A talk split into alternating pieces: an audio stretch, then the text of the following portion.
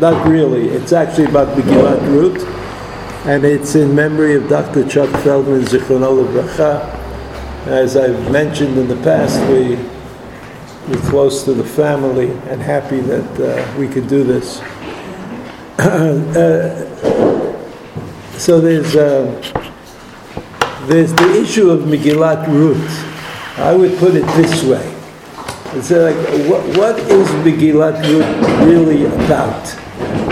I mean, you know, you can either tell a story or not tell a story. What was it that was so important about the story of Megillat Rut that gave it such a special standing in our tradition?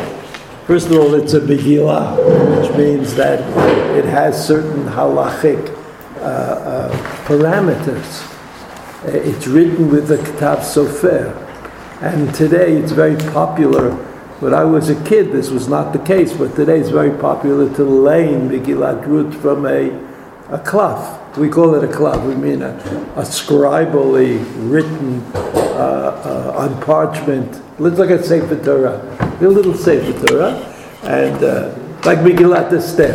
Everybody knows Megillat Esther. You read from a Megillah, which is usually made out of some kind of cloth and written by a sofer, and it has certain. It's a little more exalted than reading it out of a chumash, which is sort of like, you know, printed, and it's hard to get too excited about it. But Megillat Esther, I have kind of a feeling that I know what the connection between Megillat Esther and Purim is. I mean, it's all in there. All of Purim is in Megillat Esther. The other Megillot that I read during the year, this is not so clear. It's not so clear. Okay, Eicha, the Megillah of Eicha, that makes sense. You know, it belongs to Churban Bayit Rishon specifically. We can make it work for Churban Bayit Sheni, also with a little bit of a stretch. But those are the two Megillot that really connect to the time that we read them. A Megillah called Kohelet, we don't want to go into now, but it's hard to imagine why we read Kohelet on Sukkot. Okay, I don't know. And we have Megillat Rut. Did I miss out one? Shira Shirim. Those are all these three Megillot. Kohelet, Shira Shirim, and Rut are traditionally connected to a Chag. But it's not easy for us to know today what the exact connection between those three Megillot and the Chag that they're connected to is. Like Kohelet with Sukkot, and Shira Shirim with Pesach, and Rut with Shavuot. But Rut, I mean, has another problem to it. And I would say it this way. We don't really know what Megillat Rut is about. Everybody knows that somehow Gmilut Chasadim, you know, this idea that you have to be nice to each other, which is maybe not so popular today and doesn't have a lot of supporters. But Gmilut Chasadim sounds like something important, something that, you know, we could push. And somehow Gemilut Chasadim is associated with Megillat Rut, although in all honesty, I haven't got really much of an idea of where the Gemilut Chasadim is in Megillat Rut, as I will try to show you immediately. So let's look first at the first chapter. Also, I have no... this year is different, because I have no sources other than the Megillah itself. So if you look at the Megillah, I'll try to interpret it quickly and then try to tell you what the problems are in the interpretation. Vayhi b'mei Shvot HaShoftim. Okay, so we know Shoftim, that was a period in Jewish history, right? After the Jews came to Eretz Canaan and conquered it, divided up the land.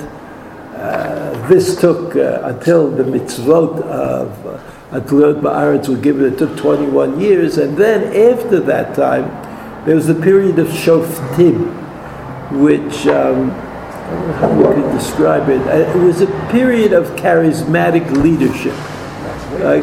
What? Max Weber. Max Weber, very good. You see that broad general education, it always helps. So, charismatic leadership meant, I think, everybody did whatever they did. From time to time, they needed a national response. Like when the Midianites, for example, decided to dismember the community of Jews in Eretz Canaan, so they had to muster up an army. To muster up an army, you need a leader. That leader is the charismatic leader that Max Weber was talking about. So that's Bimei Shvot HaShoftim. They were Shoftim. Dvorah, as you know, was one of them, who determined matters of dispute. I would say, people, you owe me, I owe you, let's go to the Shofet, who will decide. So it was a period of time when there was a nation, but that nation didn't generally work together except in periods of severe stress. And then there was a charismatic leadership, hopefully there would be one, who was able to save us. That's Yimei Shvot HaShoftim. So the Shoftim are between Yoshua ben Nun and Shaul HaMelech, let's say. Shaul HaMelech, right? Shaul HaMelech,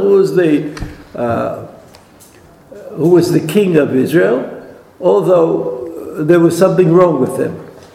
With Shaul HaMelech, something wrong with him which prevented him from creating a dynasty. Because the proper king, which turned out to be David HaMelech, the proper king was able to create a dynasty. A dynasty doesn't mean, apparently, that all of the future is guaranteed to be good. I mean, after all, many kings of Yehuda and Yisrael were bad kings. But they were kings by virtue of the fact that they were born to a king. They were born to a king. And they're like a couple of Shaul HaMelech, the first king of Israel. The Ramban asked that question, what would have happened if King Shaul was a good guy instead of being a bad guy? So the Ramban says, well, I guess that there would have been then two kings in Israel. Shaul would be a dynasty, and David HaMelech will be a dynasty. And that's eventually what happened, but for a different reason. Right? After Shlomo HaMelech, who built the Beit HaMikdash and taxed the Jews severely for the Mikdash, apparently the Mikdash, the kingship, the trappings of kingship that he generated. So after he died, the people were unable to suffer his kind of leadership, and so they asked his son, whose name was Rechavam. They asked his son, to ease up. They can't do it. They can't. And so Rechavam said, "Well, you think things are bad? They're going to be worse, because I also have a few things that I want to spend money on." So at that time, there was a split in the nation, which had been under the kingship first of Shaul, and then David, and then Shlomo, and then it came to an end. Then it was split. There was the northern kingdom, which was called the northern kingdom, and the southern kingdom, which was eventually called Yehuda. Right? So the northern kingdom, they brought in a pinch hitter as king of the northern kingdom. It's a kind of a mystery because his name was Yeravam ben Nevat. And he was crowned king of the northern kingdom by a real prophet whose name was Achia Shiloni. So you would think, one would imagine, even though you're not supposed to ask these kinds of questions, one would imagine that if the king of the northern kingdom was crowned, anointed by a real prophet whose name was Achia Shiloni, that the result should be positive. But in fact, Yeravam ben Nevat, the Gemara says, probably the worst king of all, or at least numbered amongst the worst, who tried even to get people to stop going to Yerushalayim, which was really in the southern kingdom, the northern part of Yehuda. Also Binyamin, Yehuda and Binyamin were kind of joint owners of the Beit HaMikdash, of the area of the Beit HaMikdash. So Yeravam ben Nevat, found it embarrassing that people from the northern kingdom wanted to go to Yerushalayim to express devotion. So he tried to stop them by setting up religious centers in his kingdom, in the north, to kind of replace or come instead of Yerushalayim. Eventually, because of a combination of reasons, one was the fact that, of course, the northern kingdom was destroyed in 722 BCE by Sancherib, and so that whole idea passed, and Yerushalayim was left as the capital of the southern kingdom. A lot of talk has been, a lot of people have been talking recently about the fact that Yerushalayim is the eternal capital of the Jewish people, whatever that might mean. The word eternal is always a tough word, but I guess for some people it goes easier than for others. So in any event... Why didn't Yeshua appoint a successor like Moshe did? Appoint a successor, there were Nevi'im who were successors to Yeshua.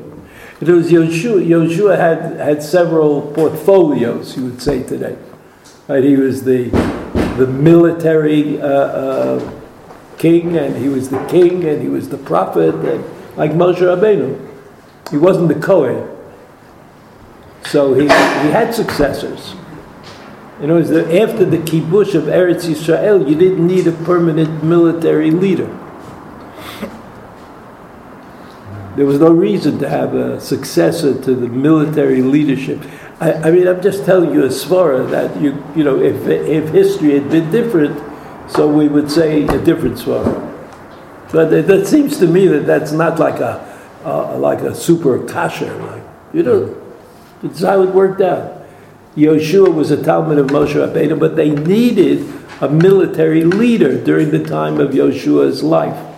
After Yeshua died, they didn't need that kind of military leader. They needed local power, authority, and that came from the Shoftim. So during this time, it says, Vayhi Ra'av Ba'aretz. Vayhi Ra'av Ba'aretz. Now we know that Vayhi Ra'av Ba'aretz, Avram Avinu, right? That we've been looking for conceptual reference points. Avram Avinu, Vayhi Ra'av Ba'aretz, he went to Egypt. Yitzchak, Vayhi Ra'av Ba'aretz, wanted to go to Egypt. He wanted to go to Egypt because his svara was, Yitzchak, I'm talking about Yitzchak, was, if my father did it, why shouldn't I do it? I mean, that's apparently the right thing to do. You could say the right thing to do in Eretz Yisrael, if your name is Avram Avinu or your name is Yitzchak, that you should depend that God will take care of it.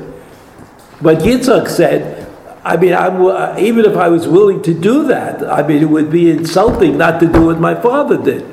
My father went to Egypt. It turned out very well. It was a terrific project. So I'll also go to Egypt. The HaKadosh Baruch Hu says to Yitzchak, don't go to Egypt. Don't go to Egypt. Now it's also interesting that Yaakov Avinu and his family, right? The Pasuk says that Yaakov, Avram and Yitzchak, Yaakov was in Mitzrayim for 17 years before he died. The last 17 years of his life, he was in Mitzrayim. During that time in Mitzrayim, the Torah says that in Mitzrayim, the Egyptians became disenfranchised, right? They didn't have any money to buy food. So Yosef said, give me a land and I'll give you food, right? That's what happened in Egypt. And then all the land in Egypt became the property of Pharaoh, except for the land of the Kohanim, except for the land, right? Do you remember this story? Except for the land of the Kohanim. Then everything else became the property of Pharaoh. The people of Egypt were disenfranchised. They didn't own anything. They didn't own any property. They didn't own the animals. They didn't own everything was given away. for the sake of the food that they needed.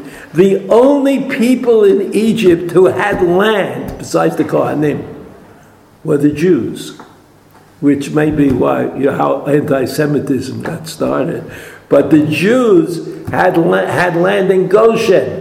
Yosef didn't take that away from them. But the pasuk says that Yosef gave them food. It doesn't say he took money for the food that he gave them. Now it might have been that the Jews at that time were a very small group, and it didn't really matter to whoever was counting in Egypt. But it's interesting. It's interesting that Abraham goes to Egypt. There's a famine, and he comes back rich. Yitzchak wanted to go to Egypt, but he didn't go. He went to the land of the Plishtim instead, and he also came back rich. Okay, a little bit different. And then Yaakov went to Mitzrayim. Yaakov lived 17 years at the end of his life, and he reversed, and it was reversed. He became rich. Everybody else became poor. So Vayhira Av Ba'aretz, all I mean to say is that those words, Vayhira Av Ba'aretz, are not only words that tell us about a physical reality, like there was a famine, but the associations make us wonder, like, what's really happening? What's this Ra'av Ba'aretz? And according to the story of Megillat Ruth, one family went to Moab, one family, and we don't hear about anybody else going to Moab or coming back. It's almost as though, and who goes to Moab? It says here, I assume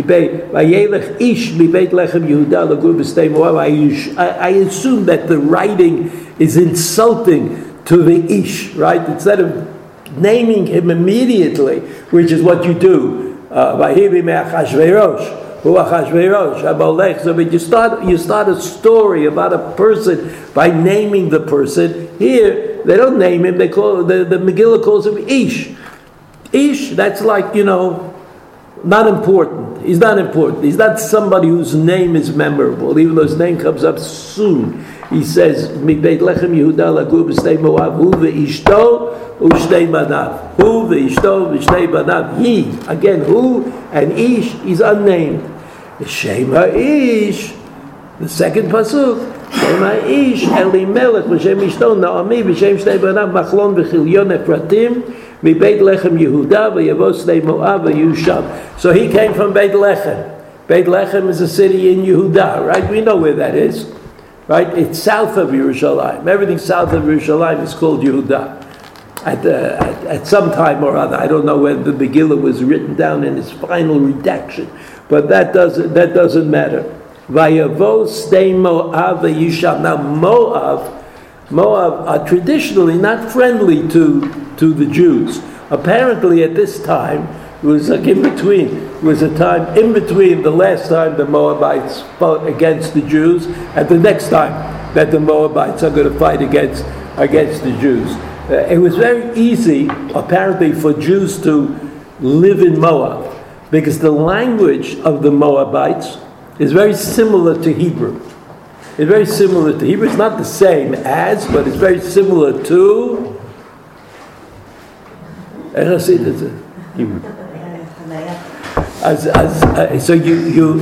listen again. We have a stone on which there is a distinction. When I say we, I mean like grandly speaking. We have a stone which is called the Moabite stone. Because we call it the Moabite stone, because it's about a Moabite king whose name was Mesha, Mem Yud Shin Ayin. Mesha is also the Lithuanian pronunciation of Moshe, but there's no connection, right? Mesha Melech Moab. So you could read it and probably understand it. Where is it? I think in the British Museum, but don't. But the pictures. We have a new thing called pictures. You don't have to go anywhere anymore, and it's even better in the picture than it is in real thing. Well, I think I saw it. I think it's at the British Museum, but maybe not. I mean, I don't remember like really clearly. But the Moabite stone is written in Moabite. That's the trick here. Now you can more or less understand it with a little kind of little tweaking here and there. You can understand what it is. Why am I telling you this?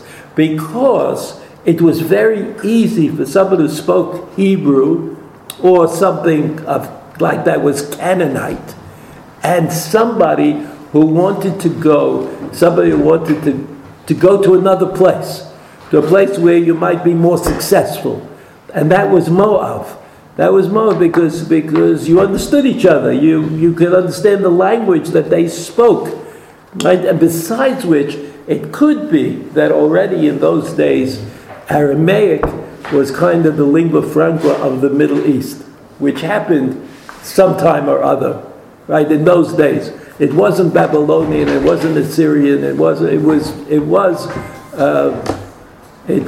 Aramaic. Aramaic became the lingua franca of the Middle East. That means the people who wanted to trade, the people who wanted to, from different countries wanted to talk to each other. They probably talked to each other in Aramaic. So Aramaic, if you know Hebrew, you can get along, listen to somebody talking Aramaic. Not today, but in those days, it would be. It's like listening to somebody talk Oculus, right? You could figure it out after a while. You'll figure it out. It wouldn't be obvious, but after a while, you'd get it. So that's why they went. That may be why they went to stay in Moab. So that's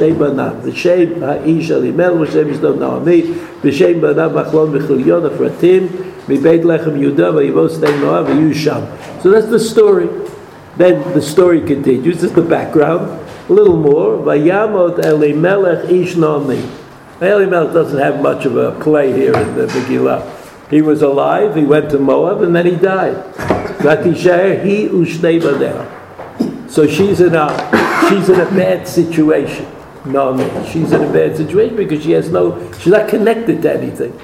There's no larger group which everybody looks for. Like if you think about your own lives, you'll realize that that's what you do most of your life. You try to look for a group that will. A support, what do they call it? Support system. What? Support system, yeah. Support system, right? That's what you want, that's what everybody wants. Pasuk Dalet. Vayishalu lehem nashim, vayis'u lehem nashim mo'aviyot, shem achad arpa, v'shem ashini drut, v'yifshei sham ke'eser shanim. So I think that this means that these two communities were integratable. Like you could marry a Moabite woman. I mean, she might not be Jewish, but who said you have to marry a Jewish woman? I mean, like, where did that idea come from? Okay. So, it's like it wasn't something frowned upon, at least not in the Megillah. There's nothing, no rebuke. They're not rebuked for marrying Moabite women. But the Torah said that Moabi male should not come into your... But I don't know when that drasha was made, I mean, here, let's just read the Megillah. Mm-hmm. What do you mean the Megillah? I understand there's a drasha, but I would like to... The sons died early. What? The sons died early. Was that a punishment for marrying them? What do you mean they died early? Yeah. But that's the next pasuk. We didn't read that yet. I mean, they died early last year also. He says,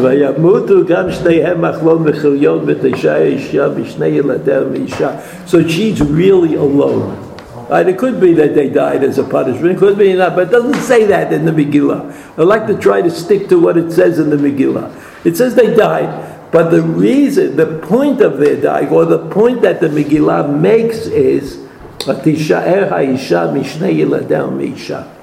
it's about Naomi. I mean, they died, so there must have been a reason for them dying. But as a result of them dying, here's Naomi alone in a foreign country, no husband, and no children.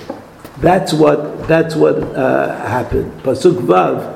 V'takam hi v'chalotera v'tashem mistei Moab ki sham'a b'stei Moab ki pakad Hashem et amo l'teit lahem lechem. So she's thinking about what to do with herself, and she heard that God has kind of released Canaan, the land of Canaan, from the famine. and that maybe it's time to go back. Maybe it's time to go back. Zion, Pasuk Zion, ותצא מן המקום אשר הייתה שם, שתי כלות האימה, ותלכנה בדרך לשוב אל ארץ יהודה. She started off with her kind of little family, she and her two daughters-in-law. That's all. I mean, so if you're not a feminist, you have to agree that this is a weak position, right? A woman with two daughters-in-law, no husband, no husbands, apparently no families in Moab that they could turn to, and there's just the idea that there's food to be eaten in Eretz Canaan. Pasuk Chet, V'tomer Naomi l'shtei kalotei, lechna shovna asher lebeit isha lebeit ima, ya'atz Hashem imachem chesed ka'asher asidem imatim imadi. So here's Naomi, and it's hard to know what the point that Naomi is making, but let's say she's thinking about going back to her home where she came from. Is she going to be better off schlepping along two women who are not Jewish to that ancient home and then trying to get a deal, trying to reestablish herself in some way? Or is she better off going alone? So I don't know the answer to that question. But if you see the pasuk, he says l'shtei kalotei lechna shovna isha lebeit ima ya'aseh Hashem imachem chesed ka'asher asitem imamiti ve'imadi. It's like she's saying, look, this is doubtful and that's doubtful. I don't know if going back to Beit Lechem is going to be good for us, or staying in Midian is good for us. But you have connections in Midian, so take advantage of them. Right? Do whatever you do. Pasuk Tet, Yitein Hashem lechem et sana mulcha isha beit isha, vatishak lehem, vatiseder kolan, vativkena. So there was some kind of connection that they had, that the girls had with Naomi. Pasuk Yud, v'tomarna la. She said, no, we want to go back with you. We want to go back with you. I guess the Midianites are also not happy about the fact that these women married Canaanite men. I mean, that's, you may have noticed that in the world, this is like the way it works. You have to marry your own kind. Somebody said that once. And if you marry another kind, so you're in trouble. So these women, Naomi and Orpah, I mean Ruth and Orpah, they were in trouble because they were married to foreigners, and being married to a foreigner is not so good, especially if you're a woman. If you're a woman and married to a foreigner, the assumption is that you're going to leave your home and go with the foreigners. That's how it worked in the ancient world. It may work that way today also to a certain extent. So, Pasuk Yud, V'tomarna la ki itach lashuv la'amech. No, we'll come back with you. V'tomer Naomi shovna benotai lama telachna imi ha'od li banim b'me'ai v'ayu lachem lanashin. Now, what exactly is she talking about? Naomi says, ha'od li banim. Just one second. Only banim b'me'ai. Do I have any more potential sons in my innards? I mean, okay, she doesn't. She's not going to have any more babies. What's it got to do with the question? She said, stay home. They said, we want to go with you. So she said, are you going to be able to marry my son? Like, what if she had a son next year who would be born? So you figure 20 years to wait till they grow up. I mean, what is she talking about exactly? I'm sure the daughters-in-law understood that she was of an age where she probably wouldn't have any children. She also didn't have a husband, which is sometimes necessary.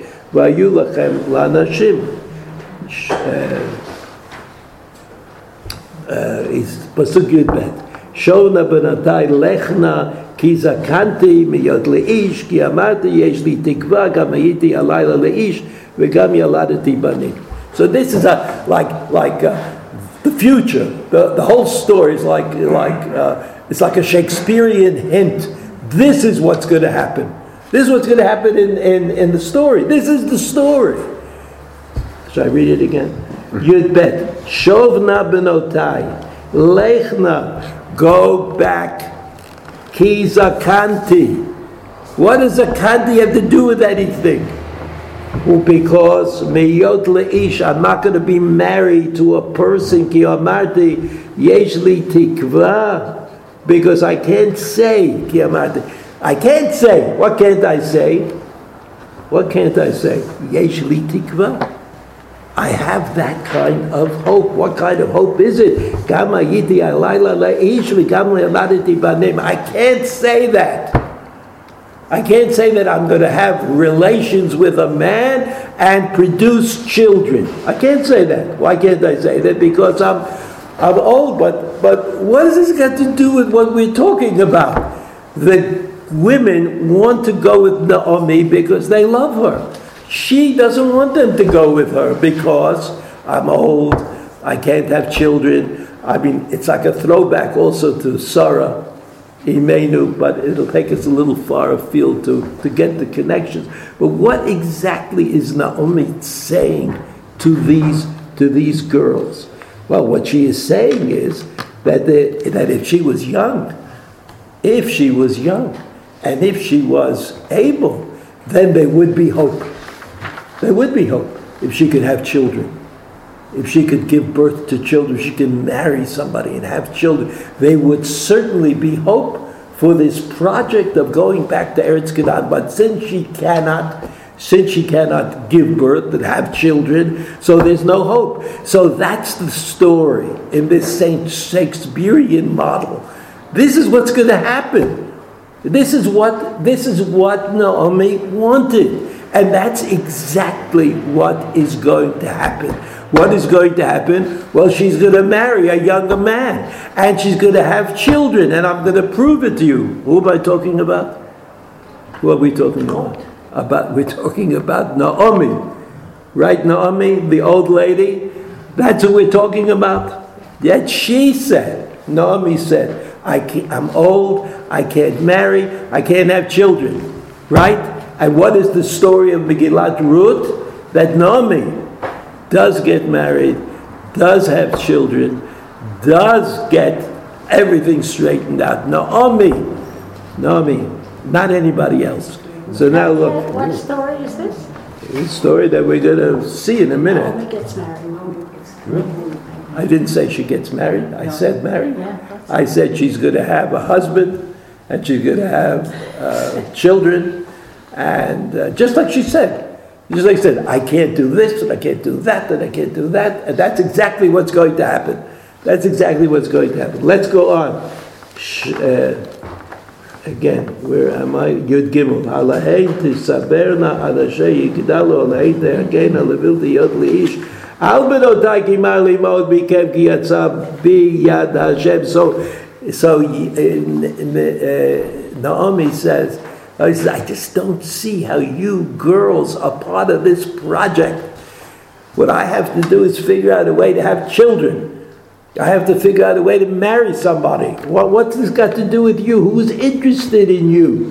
Who's interested in Moabite women? There must be a couple of Jewish women in Canaan. Halahein, I'm sorry, again, Pasuk Yud Dalet.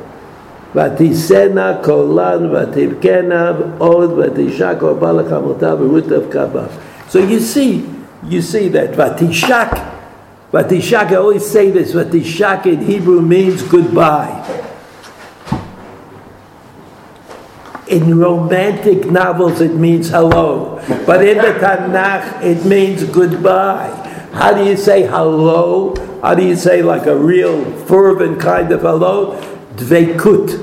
That's fervent hello. And that's what happened, right? That's what happened. Orpa v'tishak orpa l'chamuta Orpah kissed her mother-in-law goodbye. Verut davka ba. And Rut was cleaving to her. Cleaving to her. So davka, that's closeness. And nishika is goodbye. Vatomer, pasuk tedvav, vatomer inei shava yivimtech alama ve'em Elohea ashuvi acharei yivimtech.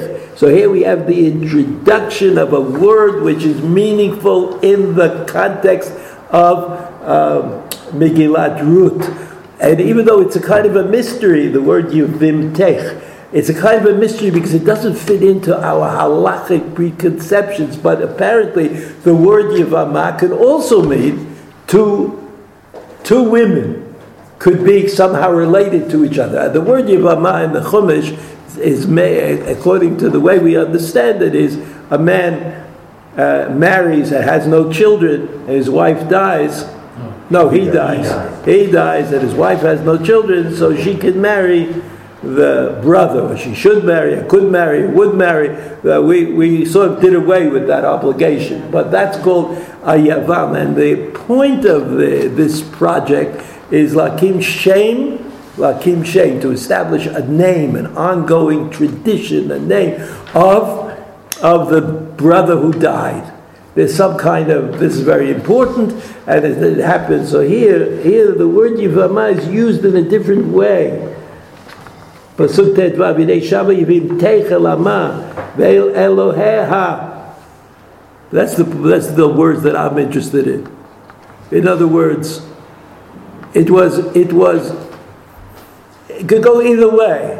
Right, Orpah, she would have stayed with Naomi, would have been on our side, but she went back home, so she was the side of the gods of Midian. The gods of Midian were not particularly nice people. So, Naomi says, go, and she hints at this yivama by calling the other daughter-in-law a yivama. You have another hint for what's going to happen in the Megillah, in the continuation of the story. Whoever wrote this down couldn't help themselves. Again, pasuk tet zayin, vatot what? Foreshadowing. But Yivamach here is meaning your fellow daughter-in-law? I don't know what it means. I know what it means in the Chumash, but it's used in a different way here. Yeah. The two daughters-in-law are called Yivamot to each other, okay, which doesn't mean much to the halachic understanding of things. But it's the use of a word that's going to become very important in the continuation of the story. Okay? Pasuk Tetvav. Vatomer hinei shava yivimtech alama v'lelohea shuvi acharei yivimtech. So you go back also. In other words, he says to Ruth, look, you could also be a Midianite woman. Go ahead. What? Moabite. Of Moabite, sorry. A Moabite woman. You could also be, serve the god of Moab. You could serve the god of Moab. Pasuk Tet Zayin, Vatomer Rut al tifkei bi lazvech, lashuv me'acharayach, gel asher telchi elech v'asher talini alina mechami v'layach Elohai. Okay, so I mean, you have to decide. Is this? Did she say, "I want to be with you. I have no place else to go," and I understand that the implication is Elohai, wherever you'll be, I'll be. Is that the implication? Or is she saying, I am like that? I really want to be like that. You understand the two possibilities? V'tomei Rut al tivki bi lozvech, pasuk tet zayin.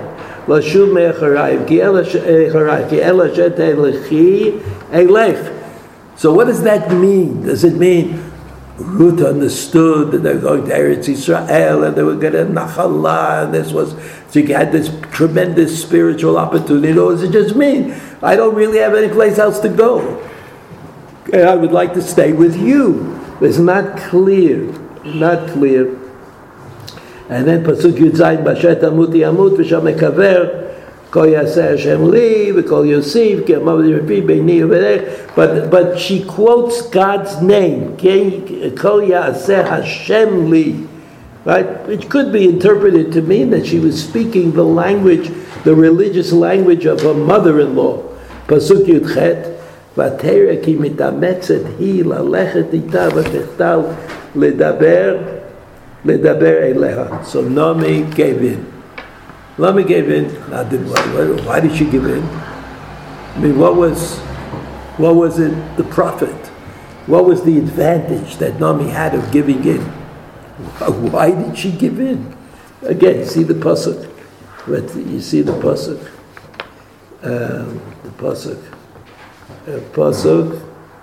Pasuk Yudchet. Vatera ki mitametzeti. She's really struggling to be included in the trip that Naomi is about to make, right? Metametzeti lalechet ita v'techdal ledaber elah. So what? She decided that she can't influence her. Okay, she has this mishigas, so she wants to come, so she can come. V'telachna shteihem ad bo'ana beit lechem. It's not so far from the land of Midian. I mean, it's a bit of a trip, but it's not terrible. Till they came back to Beit Lechem.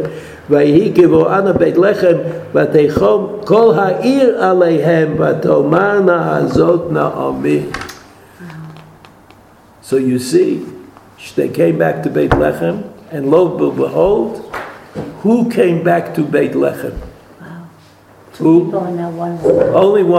Only one person came back there. It was like Sancho Panza?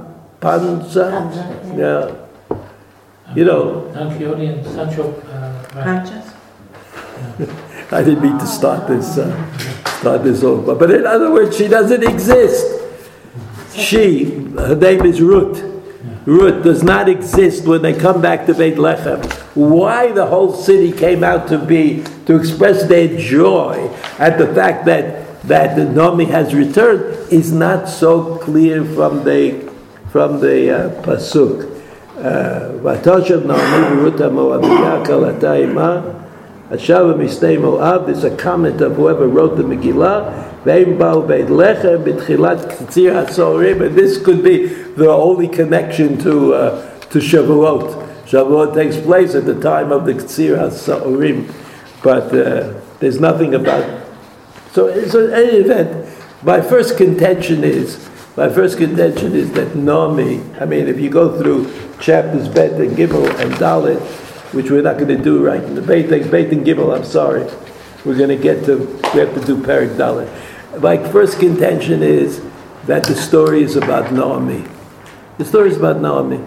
Even though chapters 2 and chapter 3 tell the very exciting story of Ruth's relationship with Boaz, and Boaz gets the call, the Ploni Almoni is going to be able to take up the reins of Geula, of redeeming the family fortune through marriage to Ruth, and he says, no, I can't do that, I don't want to do that. And along comes Boaz on a white steed, and Boaz marries her, and everybody's living happily ever after, and it's wonderful. But look at the last chapter. That's the story. Boaz ala shar. Boaz went up to the gate of the city. The gate was where important the canyon was at the gate, right? Whatever you wanted to buy, that's where you went. So he says, "Vayeshiv shavine goel over asher diber Boaz v'masura shvapa ploni almoni v'yasav vayeshiv." Ploni almoni became the kind of like John Smith. You say in English, right? John Smith means anybody. It's not a particular person. Ploni Almoni is also somebody. Like not only is he unimportant in the story, but his name is unimportant, which is pretty remarkable, because you could have just said the Goel without naming him. They said no, his name is Ploni Almoni. He really is fading into oblivion. Pasuk Bet. They took 10 people, that's you needed a minion to do this. חכת השדה אחת הכינו לאבנימלך, בחרה נעמי השבה משדה מואב.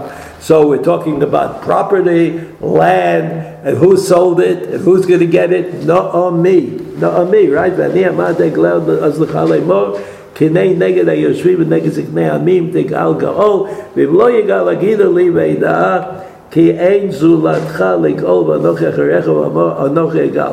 So he says to Ploni Almoni, he says that you or me, if you do it, you do it. If I do it, if you don't do it, then I'll do it. So the Ploni Almoni says, I'll do it. Oh, a low point in the story. This will mess up the whole story if he would do it. So the pasuk says, "Vayom Boaz vayom konotcha sadem yad Naomi umhedu of the Moaviyah eishet hamet kanita lakim shem hamet al nachalato vayom goel lo chaligol li pen ashchit et nachalati ga'alecha ata et."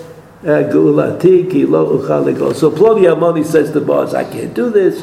I'm tied up in the bank. I have mortgages. Everything like that. I can't do it. You do it. So great. The story is saved at the last moment. Here comes Boaz riding to and then there's a pasuk explains what he's about to do. Pasuk Chet vayomer Goel Boaz knei lecha v'yishlov na'alo. That's how they did it. They took off their shoe. Right? I mean, we could make comments on all of these things, but I want to get to the important part here.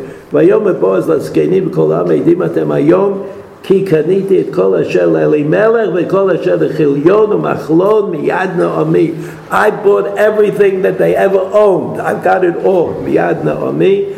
וגם את רות המואביה, אשת מחלון, קניתי לי לאישה להקים שם המת על נחלתו ולא יקרא את שם המת מאם אחיו ומשאר מקומו הייתי מתם היום. So the deal is done. The deal is done, and the deal has to do with Karka.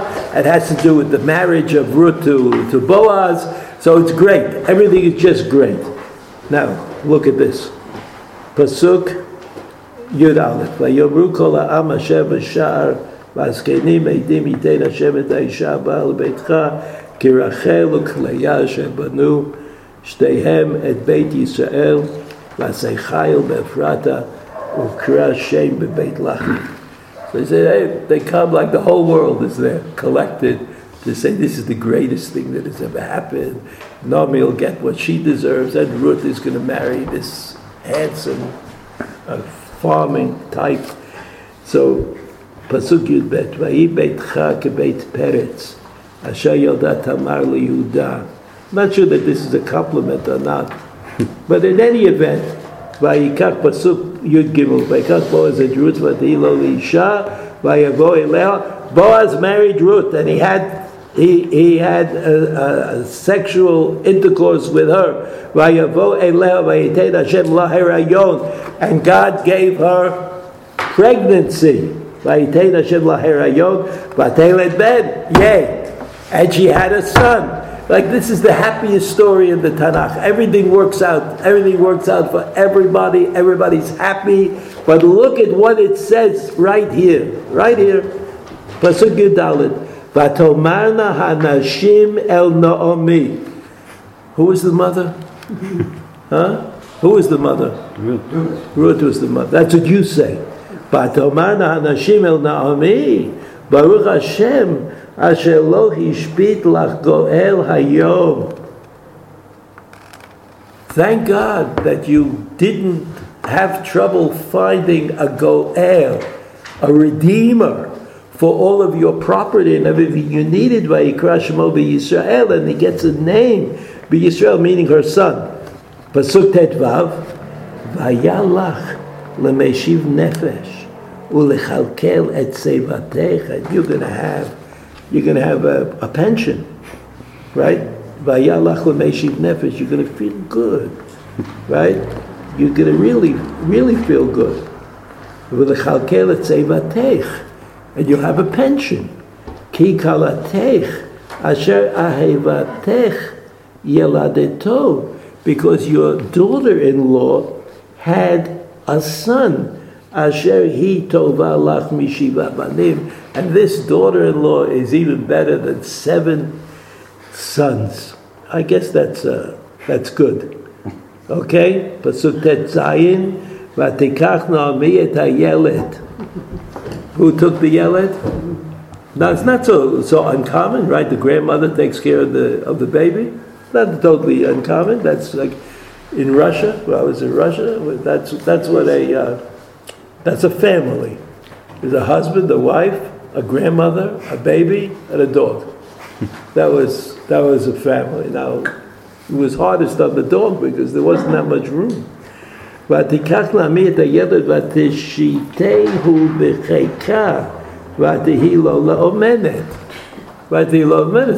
it's the sister who does it, like Miriam, and Yocheved, of course.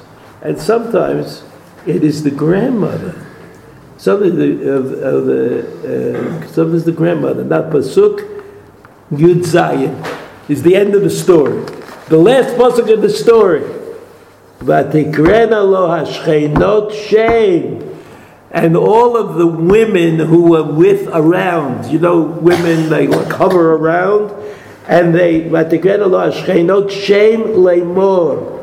Yulad ben leNaomi. That's what they said. They said Naomi had a son. Wasn't that the point? Wasn't the point of the story when Naomi said, if I could only marry, if I could only have a child, then I could straighten everything out. Because I would be able to go through this gulat hakarkaot and property. So Rashi doesn't say anything. But the pasuk says, "Vatikach lo mitayel tishtei bechekah v'tila lo manet." Pasuk Yudzayin, "V'tikrena lo hashchenot shem leimor, shem leimor, Yulad ben leNami, v'tikrena shemo Oved." Who Avi Yishai, Avi David. So Oved, according to these women who were standing out, who understood what really happened, understood that Ruth was the agent. She was the, what do you call that today? Surrogate. A surrogate. Thank you. She was a surrogate. Who was having the baby? Ruth was the surrogate. Who was having the baby? Naomi was having the baby. Now, whether that's in other words, you see, if you go back and you read the Megillah, you'll see that the Megillah is entirely about Naomi.